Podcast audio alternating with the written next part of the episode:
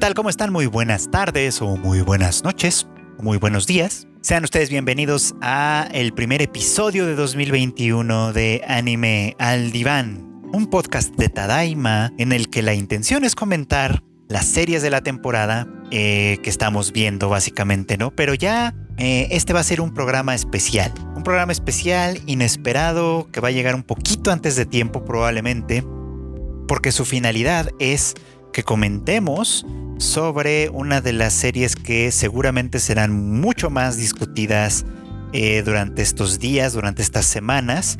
Y que, bueno, de hecho en realidad ya lo ha estado haciendo desde diciembre que se estrenó. Estoy hablando, por supuesto, de Attack on Titan. Y bueno, pues este episodio especial de Anime al Diván se tratará únicamente de esta serie. Vamos a ver de qué se trata. Bueno, pues para quien no se ha enterado, quien no sabe, quien ha vivido en una piedra, quien es la primera vez que escucha este podcast, etc. Attack on Titan es una serie de anime basada en un manga original de Hajime Isayama que pues ya, ya tiene sus añitos en, en publicación y en emisión, por supuesto, ¿no? Estamos viendo ya la cuarta y última temporada de esta serie. Eh, que de hecho estuvo interesante este, este proceso porque se anunció que se estrenaría en diciembre, cosa que es bastante inusual para una serie de anime. Eh, normalmente se estrenan eh, pues en, periodos regulares, ¿no? En, enero, en abril, en esto, que, es la que, ¿cuál es la otra? En, octubre y, ya, ¿no? O sea, ah, no, hay una, hay una en verano, en julio, creo. El chiste es que Attack on Titan se estrenaba en diciembre, de manera muy muy anticipada la temporada de invierno. Y ya después se reveló que esta última temporada tendrá 16 capítulos, es decir, pretende ocupar lo que, se, lo que correspondería al tiempo de la temporada de invierno, pero sobraban espacios, entonces decidió tener un estreno eh, eh, digamos como por anticipado, lo cual pues está interesante desde, desde muchos puntos de vista, ¿no? Y es que eh, desde donde terminó la temporada 3 había quedado como muchísimas cosas al aire, habían dejado muchas cosas sin, sin explicar del todo, eh, pero en fin, pues ahí estaba y muchísima gente sí estaba esperando este estreno, por supuesto. Y por lo que he visto en redes sociales, sigue siendo una de las series más comentadas y para muchos es eh, el mejor anime, la mejor serie de la historia. Yo creo que exageran, la verdad, porque eh, primero no creo que sea tan buena, pero lo que sí me parece interesante de todo esto es que trae unos elementos que vale la pena discutirse y pues el propósito de este episodio es hacerlo de esa manera. Así que vamos un poquito de regreso. Cuando se estrenó el primer episodio de Attack on Titan, hace ya algunos añitos, creo yo que si yo podría haberlo descrito como, como algo, sería como aterrador.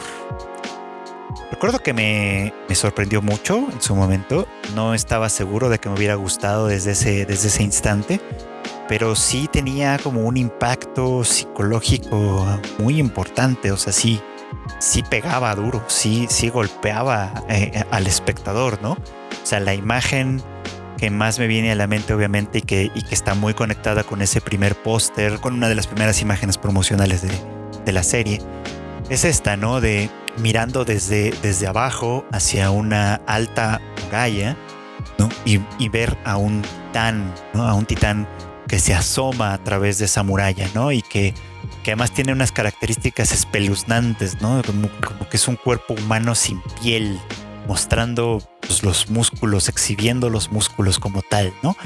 Una cosa espantosa de verdad, ¿no?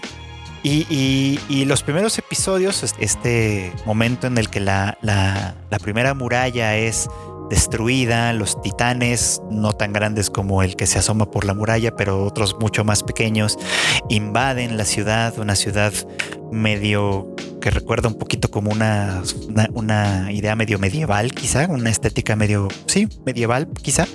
Este, los titanes invaden esta ciudad amurallada, devoran a la población a diestra y siniestra sin ningún tipo de miramiento, cual además es aterrador porque los titanes tienen esta, tienen forma humana, pues no son como humanos deformes, unos muy cabezones, otros, otros con cuerpos medio extraños que tienen que caminar como en cuatro patas, una cosa rarísima, ¿no? Pero al final de cuentas reconociblemente humanos, lo cual lo, cual lo hace un poquito como más más aterrador, quizá porque nos, nos remite como a imágenes sumamente primitivas, ¿no? De nosotros eh, como especie devorándonos unos a los otros por una especie de supervivencia, ¿no? Una, una, en fin, lo que de alguna manera las primeras secuencias nos transmiten es eso, ¿no? Como que, como el terror de ser, de ser, de, ser nosotros el enemigo mismo y además de despedazarnos sin ningún atisbo de humanidad, una cosa como contradictoria que estaba interesante, por supuesto, ¿no? Y que, y que sacaba mucho de balance. Y en ese momento, nos, que tenemos eh, la oportunidad de ver a nuestro protagonista, por supuesto que es el caso de Eren Jaeger, con Mikasa, Armin y otros que después van a ser también importantes en algunos momentos de la historia, por supuesto, los vemos a ellos vivir uno de los momentos más aterradores de su, de su vida, que van a recordar siempre además y que de alguna manera va a servir como un motor para muchas cosas que van a estar haciendo ellos a lo largo de toda la serie. Pero sobre todo, eh, Eren está sumamente dominado por una gran ira, por una, por una furia personal que le lleva a declarar que quiere exterminar a todos los titanes, que quiere deshacerse de ellos, eliminarlos por completo de la faz de la Tierra.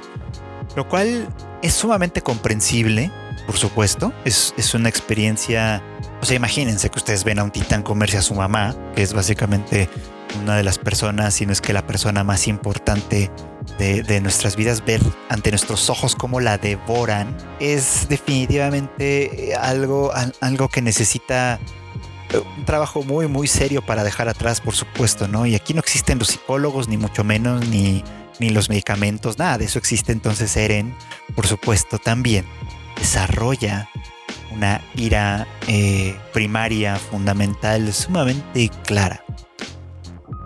Y creo, voy a dar un poco como aquí el salto, creo que ese es uno de los aspectos fundamentales por los cuales esta serie es tan atractiva.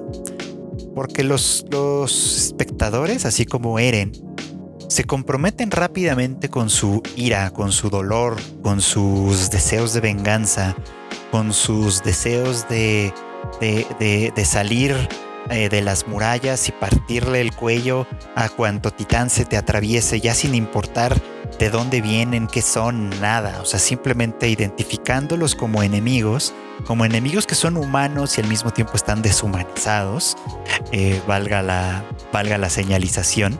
Esto creo que uno se puede identificar muy bien y relacionar muy bien con esos sentimientos, pues, ¿no? Y además hay que, hay, que, hay que decirlo, el trío principal está muy bien pensado desde ese punto de vista. Tenemos este protagonista con deseos más que justificados de venganza, ¿no? Acompañado de Mikasa, eh, su hermana adoptiva, digamos, ¿no? Que también funciona un poco como su mejor amiga y ella siempre da la impresión de estar interesada en él de manera eh, pues romántica quizá, este, que es una chica muy muy fuerte y que tiene como, como propósito en la vida seguirlo, ¿no? Seguir a, Eren hasta los confines del infierno si es necesario, por supuesto.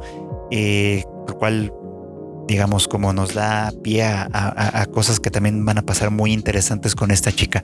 Y por el otro, eh, a su amigo Armin, que es como el cerebro del grupo, un poquito más debilucho que los otros dos, pero que de todos modos logra eh, eh, demostrar su valor en el campo de batalla, etcétera, y que él tiene un deseo que es además, o sea, que, que es menos primitivo que el de Eren, pero también es más es comprensible para nosotros desde como espectadores, que es un deseo de libertad un deseo de ver qué más, qué hay más allá de las murallas, ¿no? Un deseo además alimentado por un conocimiento que no se supone que debiera tener, porque obviamente dentro de las murallas tenemos una sociedad en la que toda la información está debidamente controlada, en la que se cree, se, entiende, que eh, toda la humanidad vive confinada en las murallas, que los titanes viven afuera y que por supuesto esto, eh, la única manera de existir en relativa paz es existir dentro de un sistema, ¿no? Dentro del sistema de las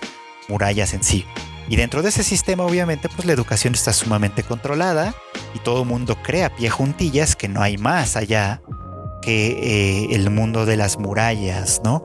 Y la Legión de Reconocimiento, que es una rama del ejército que existe con la intención y con la función de explorar el exterior de las murallas para tratar de ganar terreno para la humanidad, por supuesto, de pronto muchas veces es vista como una esperanza inútil, como un gasto innecesario, tanto económico como de vidas humanas, por supuesto, ¿no? Eh, y, sin embargo, por ejemplo, Armin tiene acceso a información, aunque parcial, del, mundo que los espera fuera de las murallas. Y obviamente todo esto, todas estas cosas aluden a que, a que lo que pasa, a que este sistema de, murallas eh, socialmente estratificado de manera muy rígida, con un ejército eh, que, pues, eh, salvo por la Legión de Reconocimiento que de hecho sale y se enfrenta a titanes, pues parece no tener mayor eh, necesidad de, acción ni mucho menos, etcétera. Y, bueno, en fin, todas estas, ah, todas estas cuestiones. El hecho de que exista este, esta, esta información a la que Armin tiene acceso y, una promesa del papá de Eren de que los misterios y, la, y, los misterios detrás de este, de este peculiar sistema de las murallas están resguardados en el sótano de su casa al que él tendrá acceso algún día obviamente nos dan a entender que el mundo, desde luego y desde el principio, es mucho más grande que el que los residentes de las murallas creen en un primer lugar. Entonces, bueno, pues aquí está interesante porque la serie se nos plantea como, como una combinación de dos cosas. Por un lado, una serie de misterio, en la cual eh, es importante develar cuáles son las razones que justifican este mundo develar la existencia de los titanes, cómo es que llegan a existir, cuál es su propósito, si es que lo tienen, eh, etcétera, ¿no? Porque, y sobre todo porque se parecen tanto a los seres humanos, ¿no? Cosa que no nos no, no es tan fácil de investigar porque una de sus características por diseño es que una vez que mueren eh, eh, se desvanecen, se convierten como en, como en cenizas en muy poquito tiempo, lo cual da lugar obviamente a que no puedan ser estudiados de manera pues de manera profunda, ¿no? A menos que capturar, a menos que se capture alguno vivo, cosa que no es tan sencilla de hacer. Entonces es una serie de misterio que nos promete por un lado que hay respuestas en el destruido sótano de, de, Eren, al que en algún momento se tendrá que llegar, y que ese misterio probablemente está conectado con el sistema de, con la manera en la que está gobernada y administrada la, la vida al interior de las murallas, por supuesto, ¿no? Hasta aquí, pues digamos que más o menos bien. Y la otra faceta de la serie es como una serie de acción.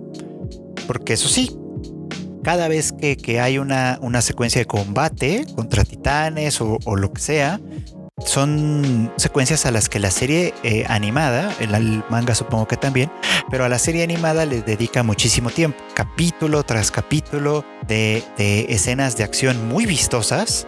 A eso hay que agradecérselo a Wit Studio, quien se hizo cargo de las primeras tres temporadas y lo hizo siempre muy bien. Siempre fue eh, espectacular la forma en la que se presentaban estas batallas, pues, ¿no? Y una gran parte de estas tres temporadas, de estas tres temporadas se va en eso, se va en secuencias de acción que, insisto, son muy, muy impresionantes, que de alguna manera vale mucho la pena ver, que eh, dieron cuenta, pues, de, muchas formas eh, y técnicas de animación impresionantes. Bueno, pues la verdad es que sí es uno de sus puntos fundamentales, detallados, que la hacen disfrutable en general. Digo en general porque tiene muchísimos fans y la mayoría de la gente siempre eh, opina que, esas escenas son épicas, que son espectaculares, que en fin no, no escatiman de alguna manera adjetivos positivos en ese, en ese sentido. A mí personalmente, pero eso ya es como un gusto propio, eh, me aburren un poco las escenas de pelea muy largas. Entonces, por ejemplo, hay veces que que después de ver dos o tres capítulos de una misma secuencia en la que realmente no pasaba mucho, desde mi punto de vista claramente, pues sí me cansaba un poco y, sentía como que me, me, robaba un poquito como el tiempo, la verdad se ha dicho, ¿no? Y no es que no pasara nada, lo que pasa es que eh, jugaba un poquito como a, ir descubriendo el misterio de los ataques, el misterio de los titanes, el misterio de por qué atacaron ahora, por qué, qué pasa con el titán colosal y el titán acorazado que aparecen de pronto y desaparecen de pronto, que evidentemente son diferentes a todos los demás titanes descerebrados, ¿no? y qué va pasando con las pequeñas pistas que, la serie va soltando cada vez, ¿no? Y, y, cuyas respuestas todas están siempre puestas en la promesa de recuperar alguna vez los contenidos del sótano de la casa de Eren, que de alguna manera pareciera justificarlo todo. En fin, hasta ahí, pues de alguna manera eh, esto es lo que Attack Titan nos había ofrecido por tres temporadas en las que eh, vemos a los tres personajes eh, crecer, a enfrentar distintas dificultades, a enfrentarse a estos titanes extraños, empezando los que ya mencioné, el colosal, el acorazado, después la titán femenina que parecía que tenía la intención de capturar en específico a Eren, eh, el misterio de que Eren se convierta en un titán también por su, eh, eh, por su cuenta, que de alguna manera demostraba el hecho de que los titanes todos eran humanos de alguna forma o lo habían llegado a ser en algún momento. Este, en fin, como que todas estas cuestiones se van a ir develando en la medida en la que los personajes primero enfrentan estas dificultades, tratan de descubrir los secretos y al final, al menos hacia el final de la tercera temporada, consiguen recuperar el territorio perdido y recuperar los secretos del sótano. Y esos secretos del sótano, que hay que decirlo, para el momento en el que se revelan, en realidad ya son conocidos por todo el mundo porque no son tan difíciles de deducir a partir de las cosas que van sucediendo. Este, eh, pues da pie de alguna manera a encontrarnos con una conspiración mucho más grande, cuyos alcances se empiezan a ver más claramente ya en la temporada final, que es la que estamos viendo. Ahora bien, en todo este tiempo, en esas primeras tres temporadas, en la que, insisto, vimos muchísima acción y fuimos descubriendo cosas que creo que al final del día no son tan relevantes. Por ejemplo, había una conspiración interna en la que eh, nos enteramos que la familia real, eh, pues realmente, bueno, el rey que estaba en tiempo presente ahí realmente no era el rey de verdad, sino que se había, la familia real estaba oculta eh, de alguna manera, etcétera, y, una de las chicas compañeras de Eren era la descendiente ilegítima de esa, de esa familia, este, y, etcétera. Lo cual realmente para el resto de la historia no es tan relevante, aunque sí se le dedica un tiempo considerable. Lo relevante no es tanto esta chica o, esta, o esta familia real, me parece, sino lo relevante es el pasado de esta familia real que recién se nos va revelando en los últimos momentos de la última, eh, de la última temporada. Eh, porque bueno, pues vamos a, vamos a recapitular entonces como lo que ha ido pasando, ¿no? Dentro de las murallas vive, vive toda esta gente que conocemos y que viven bajo el engaño de que, de que eh, son toda la humanidad. Que no hay más, que todos los seres humanos viven dentro de las murallas y que, que los titanes básicamente son lo que justificó la existencia de las murallas mismas. Después no pasó mucho sin que se supiera que las murallas en realidad están construidas de titanes, es decir, hay titanes en el interior de las murallas, al menos de manera parcial, eh, eh, lo cual pues sugiere mucho más el hecho de que, eh, que la familia real o los gobernantes al interior tienen alguna relación con la existencia con la existencia misma de los titanes y que la usan a su conveniencia, desde luego. Repito, durante mucho tiempo se vio que la vida dentro de las murallas era una, una socialmente muy, muy estratificada, ¿no? Por supuesto. Y, bueno, pues vamos descubriendo de alguna manera esa clase de cosas antes de que, de que Eren llegue al sótano, ¿no? Donde nos enteramos eh, a través de unos libros escritos por el padre de Eren, que además muy convenientemente Eren también recuerda en ese momento porque, porque su poder de titán incluye los recuerdos de su anterior usuario, ¿no? Este, eh, y esos despiertan pues a conveniencia del, del argumento, supongo, o sea, no, no tienen ninguna, no despiertan bajo ninguna condición en particular, solo cuando conviene para el cuento y cuando, porque sí, etcétera, no importa el chin. El chiste es que eh, eh, es una conspiración muchísimo más grande, en la cual resulta que las murallas están situadas en una isla, en una isla que se llama Paradis, y que se entiende que es como pues sí, como un paraíso, pues, ¿no? O sea, se le tiene, esa, esa, esa acepción, ¿no? Que políticamente depende, al menos aparentemente, de eh, un país distinto llamado Marley. Ajá.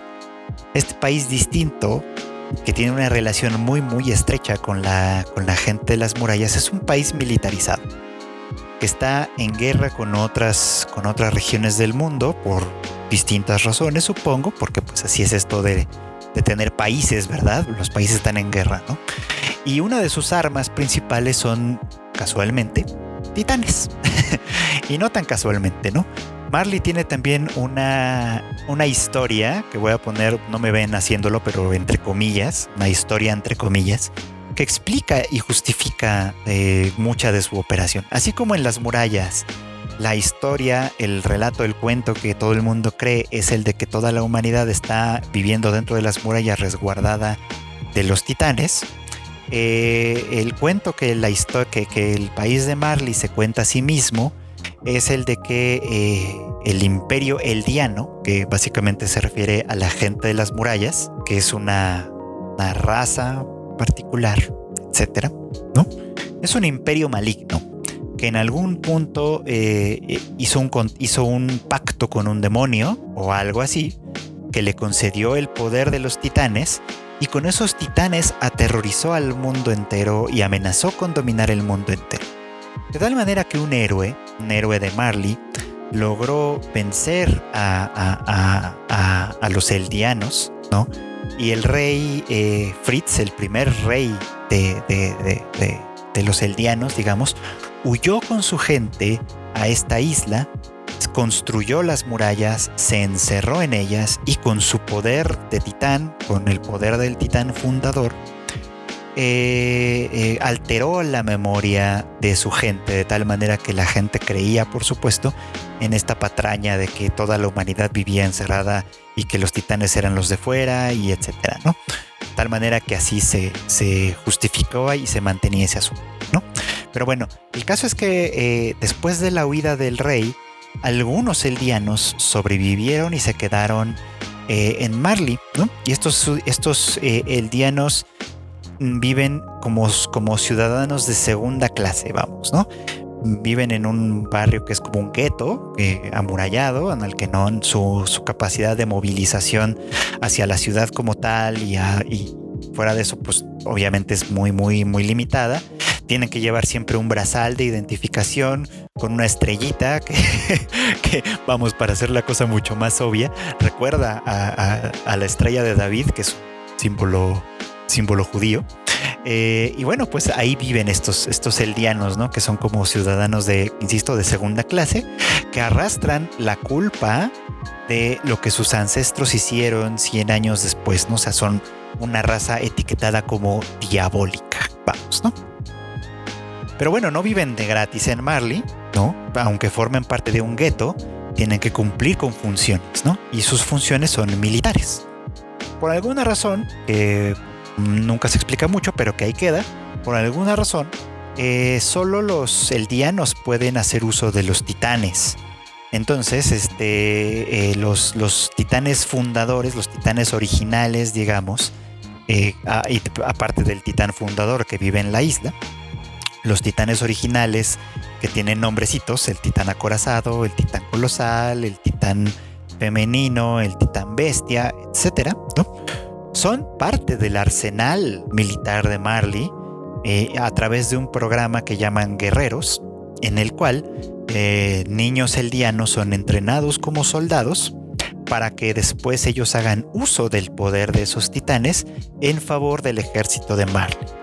Con eso se supone que los, los eldianos elegidos consiguen eh, ciertos beneficios y ciertos privilegios para, su, para sí mismos y para sus familias dentro de un sistema de entrada desigual, justificado, ¿no? Con esta, con esta leyenda. Y bueno, pues desde aquí podemos ver, obviamente, eh, todo el engaño, ¿no?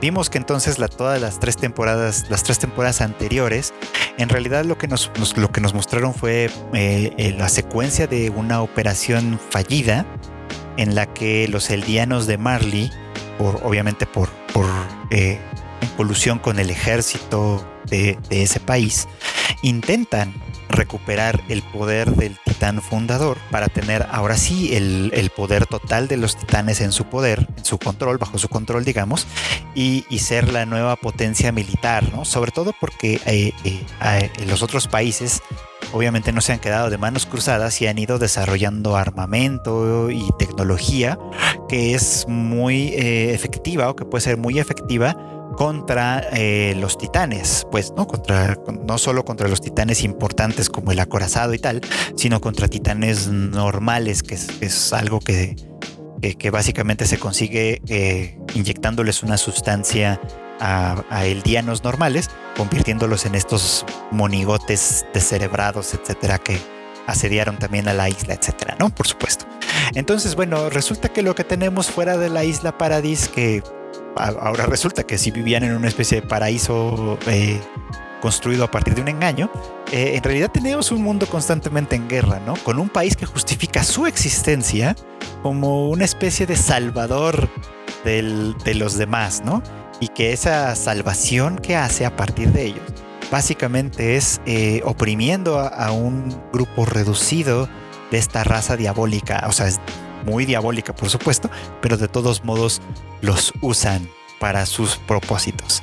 Entonces aquí podemos ver un poquito cómo, todo esto, eh, si nos ponemos desde las distintas posiciones, desde los distintos lugares, vamos a encontrar que todos ellos, todos los personajes, pareciera que tienen alguna justificación para hacer lo que hacen, para las bestialidades y las brutalidades que cometen, lo cual es bastante, bastante perturbador, si me permiten decirlo. Ahora, no soy el primero, y estoy seguro que no seré el último, en señalar que eh, la concepción general de Attack on Titan está sumamente cimentada en ideología nazi. Y no solo ideología, sino también estética. Y, quiero hablar un poquito sobre eso porque me parece importante. Eh, resulta que, eh, les decía hace un rato, ¿no? Una de sus virtudes, de sus más grandes virtudes como serie y como, como, como atractivo de alguna forma, es precisamente el tema de las escenas de acción. Las escenas de acción están puestas en términos de una, pues de un ejército y tiene toda la parafernalia de uno, ¿no? Uniformes, hipnos, eh, la posición esta como que es como militar en la que, en la que los personajes ponen un brazo por detrás y otro un puño sobre el corazón, obviamente haciendo alusión a esta, pues a la frase esta de entreguen sus corazones, pues, ¿no? Que es una frase que tiene mucho sentido cuando uno lo ve desde el punto de vista del interior de las murallas, ¿no? Eh, porque a final de cuentas, la lucha que hace y cómo se justifica la existencia de la Legión de Reconocimiento es precisamente a partir de entregar el corazón por el bien, por un bien mayor, por lograr que, la, humanidad, la gente que vive dentro de las murallas, gane un mayor terreno, gane un mayor espacio, gane mayores libertades, por supuesto, ¿no? Y entregar el corazón. Curiosamente eh, se refiere al corazón literal, o sea, no al corazón como metafórico, sino Shinzo es el corazón, el órgano, tal cual, ¿no? Este, pero en fin, o sea, la idea justamente es esa, ¿no? O sea, la idea es entregar el, cuerpo y el alma a una causa noble, que es la causa de la causa de la libertad, ¿no? Y para ello es que, es que se, se, gesta primero todo este ejército y la Legión de Reconocimiento en especial eh, entrega la vida, el cuerpo y el alma a la causa de la libertad, a la causa de ganar eh, para, para, su gente, para sus familias, para, para todos, pues beneficios, digamos, ¿no? Beneficios en la forma de tierra, en la forma de recursos materiales, en la forma de espacio para coexistir, etcétera. Hasta ahí todo muy bien, por supuesto, ¿no? Y vamos a ver cómo, conforme las cosas van avanzando, y primero vamos viendo la transformación de, de Eren y compañía en la medida en la que primero reconocen y, aprenden esto, ¿no? Los titanes también son humanos. Y eso quiere decir que hay humanos malintencionados que son capaces de y que fueron capaces de crear esta, esta forma de vida, eh, es como muerto en vida, obviamente, ¿no? Para oprimir y destruir a otros humanos, lo cual eh, obviamente hace, hace, hace estragos, digamos, ideológicos en la, en, la, en la mente de estas personas, por supuesto, ¿no? Porque si antes te enfrentabas a criaturas que parecían humanas, pero podías pensar que no lo eran, porque por las razones que quieras, eh, toda esta, esta, esta, eh, esta, convicción se puede venir abajo, obviamente, en el momento mismo en el que tienes que aceptar que son humanos. Y, si no se te viene abajo, entonces tienes que adaptarte a la idea de que los humanos no son tus hermanos, sino tus enemigos, de que los, de que los humanos te pueden destruir y etcétera. Cosa que además es real porque pasa y pasa en Attack on Titan y pasa en nuestro mundo y pasa en cualquier otra, en muchísimas franquicias, series, anime, películas y lo que ustedes quieran, por supuesto, ¿no? Pero precisamente porque pasa tanto, se asume que no puede ser de otra manera, ¿no? Que no puede haber ningún otro tipo de ideología y cuando existe, se ríen de ella porque inmediatamente piensan esto es imposible, esto no sucede, esto no tiene manera de ser. Pero en fin, la cosa es que eh, de alguna manera te quiebra primero esta parte, ¿no? Descubrir además que eh, el sistema interno que gobierna las murallas es sumamente corrupto, que, más bien están protegiendo un secreto, etcétera eh, que un secreto que cuesta vidas, que cuesta la felicidad de mucha gente y etcétera, obviamente amarga y endurece todavía más este corazón, este corazón que se supone que tienen que entregar, ¿no?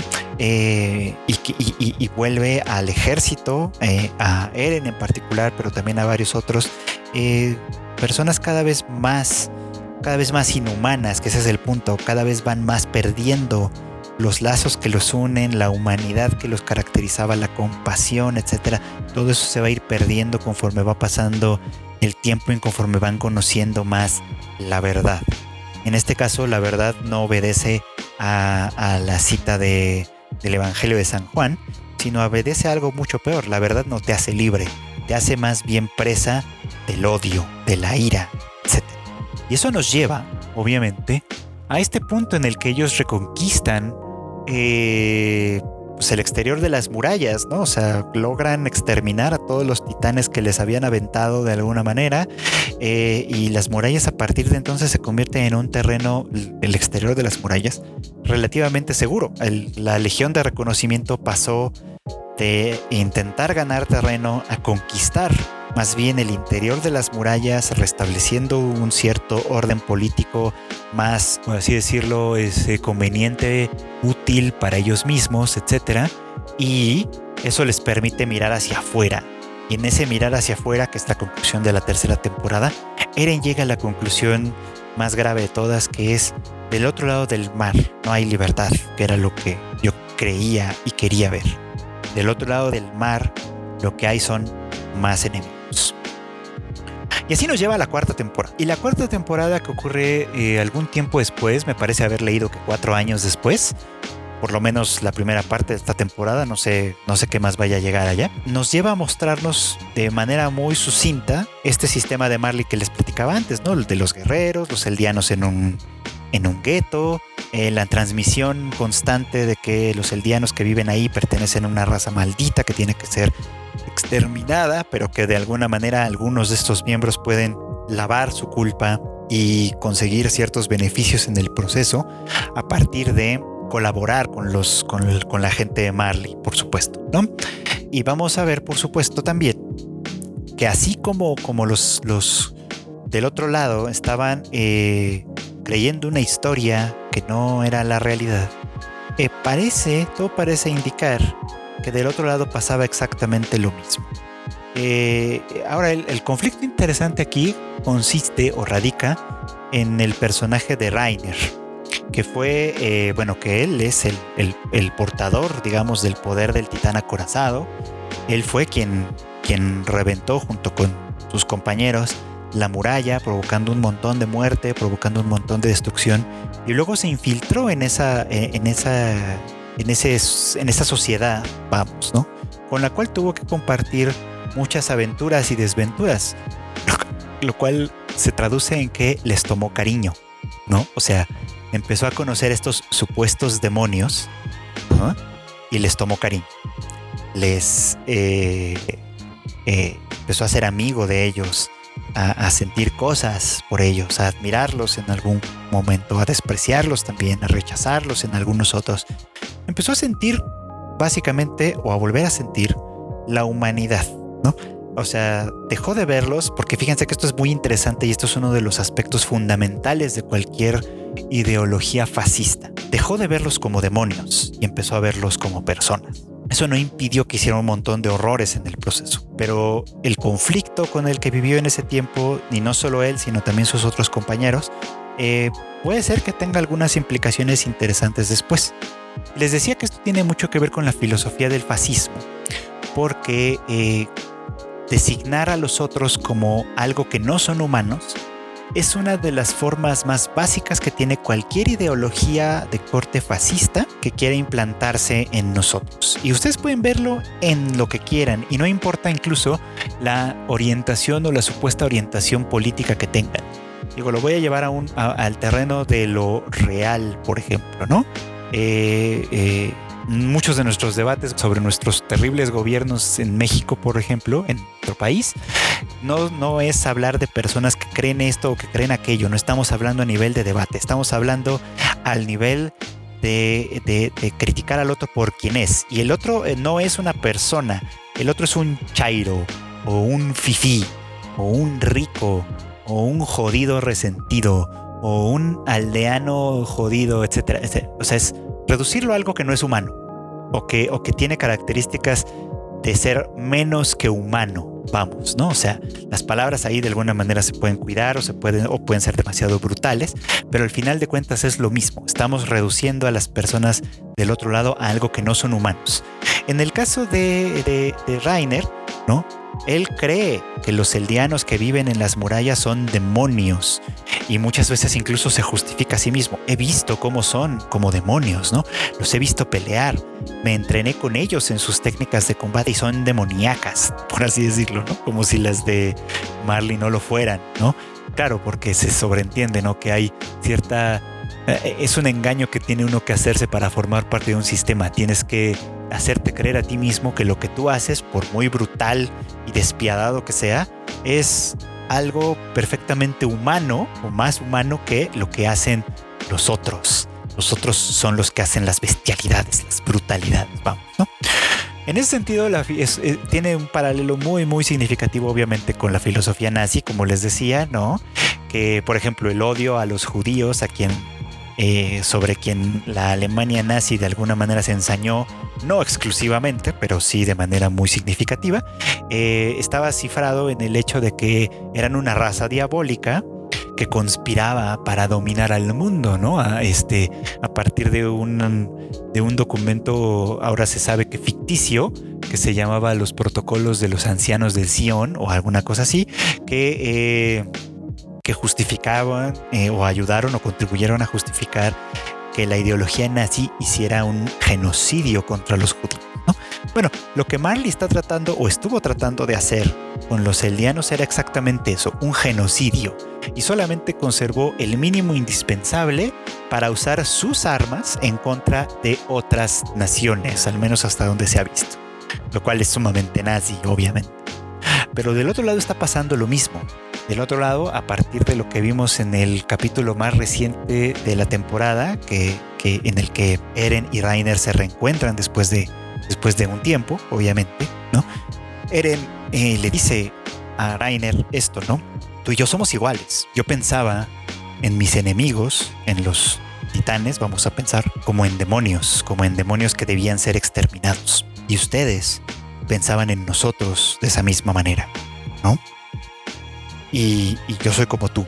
Entonces yo voy a hacer lo mismo que me da mucha risa porque hay, hay personas que dicen, wow, el desarrollo del personaje. Wow, no mames, Eren está creciendo muchísimo. Imagínate pasar de odio a todos los titanes a decir odio a la humanidad y vamos a destruirla toda, como si eso fuera desarrollo.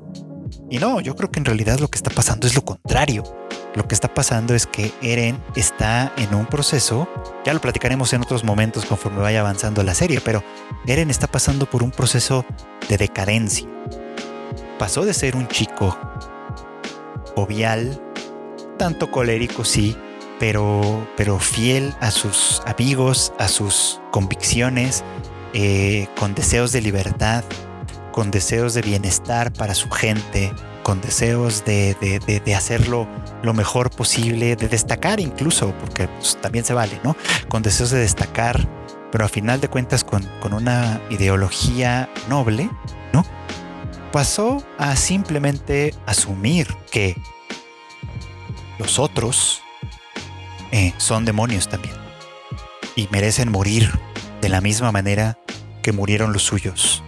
Es decir, simplemente la venganza que al principio podía ser más o menos justificable, porque los titanes después de todo no eran humanos, sigue siendo venganza, sigue siendo un deseo de destrucción, pero ahora contra gente. Lo interesante es que no se plantea como posible de ninguna manera un, cambio de paradigma. lo, que se, lo que se plantea en esta serie, por lo menos hasta ahora, sigue siendo su esencia, es que el mundo es horrible, la gente es horrible y lo único que podemos hacer es exterminarnos los unos a los otros por una razón básica como la historia, ¿no? Por una razón tribal, porque nosotros somos nosotros y ustedes son ustedes. Y ustedes son malos porque no son nosotros, que es básicamente la forma más primitiva, básica de relación, de, de establecimiento de sociedades. ¿Cuál pone un dedo en la llaga, creo yo, de, y por eso me molesta, creo, porque pone un dedo en la llaga de lo que a veces creemos.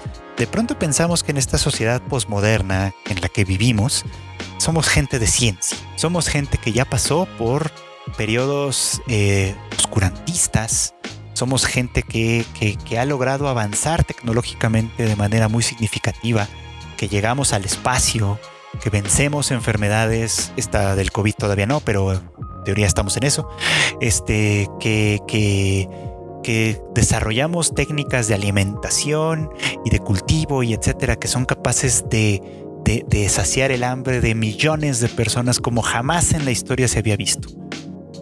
Y al final del día, seguimos siendo la misma raza egoísta, básica, que no puede pensar en un paradigma diferente que no sea el del conflicto. Así que, sí, pareciera como que esta serie simplemente se regodea en, en, en repetirnos la historia sin ofrecernos ninguna alternativa. Y eso no necesariamente la hace buena, porque de hecho creo que parte de su problema consiste en que nos lo presenta de una manera cool. Ajá. O sea, su, su, su objetivo de mostrarnos esta realidad cruda ante nuestros ojos no es el de cuestionarla, el de criticarla, el de horrorizarnos con ella. Su objetivo simple y llanamente es de presentárnoslo como algo cool. Y es ahí donde yo definitivamente no puedo estar de acuerdo con lo que Isayama plantea. Y, y, bueno, pues vamos a ver a dónde lo lleva. O sea, ha habido grandes momentos, ha habido puntos en los que personajes valiosos e interesantes han han dejado, eh, de, han dejado ver que puede haber esperanza, que puede haber otras perspectivas, pero en esencia este último episodio que por lo que he visto hasta ahorita en redes sociales a toda la gente le parece fantástico, espectacular, impresionante, a mí me deja horrorizado por la ideología que está transmitiendo de una manera tan eh, cool, vamos a decirlo. Pero bueno, esta es mi opinión. Esto fue un breve resumen, comentario largo sobre lo que nos está mostrando Attack on Titan desde que empezó hasta ahora. Líneas muy generales obviamente, pero espero que esto nos dé un poquito como de perspectiva sobre algunas cosas y con gusto estaremos comentándolo más adelante en las emisiones ya normales de Anime al Diván. Yo soy Freud Chicken y bueno, pues los invito a que este año también, este 2021, que también pinta complicado, pero que con esperanza, inteligencia, creatividad y sobre todo colaboración de unos con otros, podamos quizás superar eh, algunas de las dificultades que nos ofrece. Eh, una de esas operaciones que les, que, les, que les pido es mucho más trivial que esto, pero no queda de más, es que pues sigan apoyando los contenidos que hacemos para ustedes aquí en Tadaiba. Y bueno, pues ya saben, síganme en mis redes sociales y todo esto. Y nos escuchamos en el próximo Anime al Diván.